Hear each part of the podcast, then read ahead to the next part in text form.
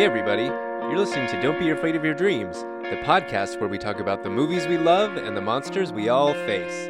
I'm your host, David Anderson, and today is October 14th, 2020. A Course in Fearacles, Day 14.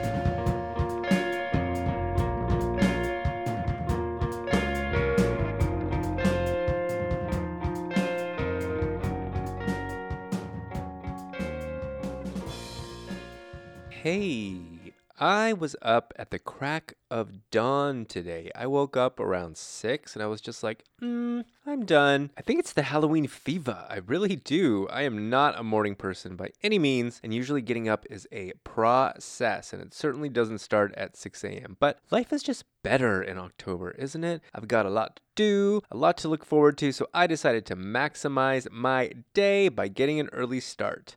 I hope you are continuing to soak up every single bit of October and Halloween you can get. You know, National Coming Out Day was this past weekend, so I'm going to declare today a follow up National Halloween Coming Out Day. I'm going to try to think of a better name for that, I think, but for now, I have a question for you. When did you first come out as a halosexual? A haloqueen, maybe, if you're a dude, a gay dude. My term for a gay man who also loves horror and Halloween is.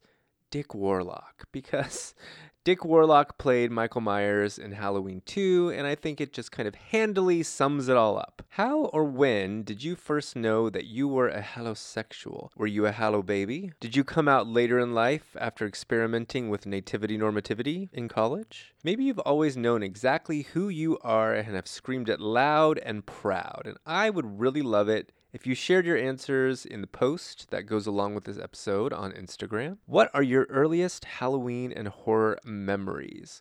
What did you love to watch? What did you love to do? What was your favorite costume? If you have a picture of yourself at Halloween as a kid, please post it and tag me at Unreliable Narrator or hashtag it Fearacles. Maybe we can get a little listener photo gallery going. I actually don't have any photos of myself. We were not a very picture taking kind of family, but we didn't mess around. Get out of here with your Polaroid garbage. It's elaborately staged portraits and your best Victorian formal wear or nothing. I do know that I came out swinging though. I loved Halloween and all things scary as far back as I can remember, and it was not at all limited to October. One of my favorite things to do was just sit around in my room listening to Disney's chilling, thrilling sounds of the Haunted House sound effects record. Couldn't get enough. Just imagine four year old me sitting on the floor, staring into the void, listening to this on endless loop.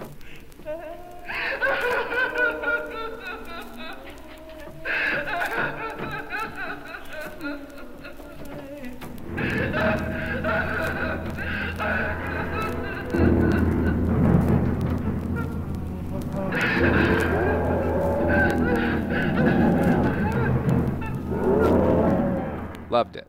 And of course, I was always making haunted houses in my room. I'd set up a TV tray in our living room and make my parents buy tickets.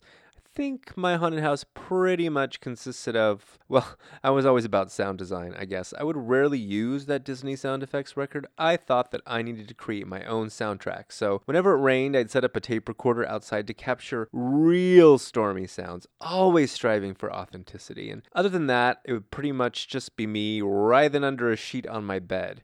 Wow, I am consistent. I'll tell you that. I've always known who I was. I spent last weekend listening to spooky sounds writhing under a sheet. I probably also yelled at my parents to get out as part of my haunted house. Don't you love when you go to a haunted house and the actors just yell and scream at you for no reason? And most of the time, their go to phrase is just, get out, get out. It's like, calm down. Why the hell did you sell me a ticket if you're just going to be screaming at me to get out the whole time? Jesus. I was also obsessed with Young Frankenstein, the movie Young Frankenstein. I watched it pretty much every day when I was four. Uh, it was just the right amount of spooky and adult for me at that point. I don't think I got really that it was a comedy. I just loved all the Frankenstein stuff. I had a copy recorded off of local TV on a Sunday afternoon with all the commercials included. God, I wish I still had that with all the 80s commercials. It'd be so good. Edited for content. Uh, mostly edited by my parents because towards the end, during the honeymoon scene, the recording abruptly cut off. What? That's weird. They claimed VCR malfunction, but I know it was because they were concerned that the movie was about to get too sexy and they were shielding my young, innocent eyes from it. To this day, if I watch Young Frankenstein, I still expect it to cut off at that same moment that it did when I was a kid, and I'm always like, oh, right, there's more. It did not take me long to transition to actual horror. I was always asking my parents to take me to see things or rent me movies and buy me copies of Fangoria. I was seven years old when A Nightmare on Elm Street 3 came out in theaters, and I knew that I had to see that movie. I got my dad to take me to see it, and you know what? I need to talk to my parents, at least my dad. My mom won't do it, but I know my dad will talk to me. I'm sure he won't remember, but we need to get him on the show and get to the bottom of this. What was his thought process around taking a seven year old child to see A Nightmare on Elm Street? He probably won't even remember, but we're going to ask him, I think. Okay, but I want to hear from you.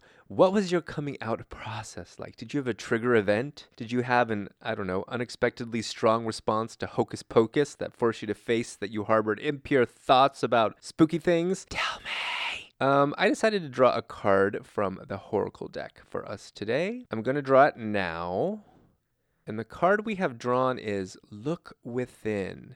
I'm telling you, I made this deck over 10 years ago at this point, and I have no memory of including Carol Kane. But there she is, and I'm glad that I did. The picture on the card is Carol Kane from When a Stranger Calls, and the text reads Stop looking outside for the answers you seek. Everything you need to know lies within. Hold the line and tap the wisdom of your higher self. Ah, yes.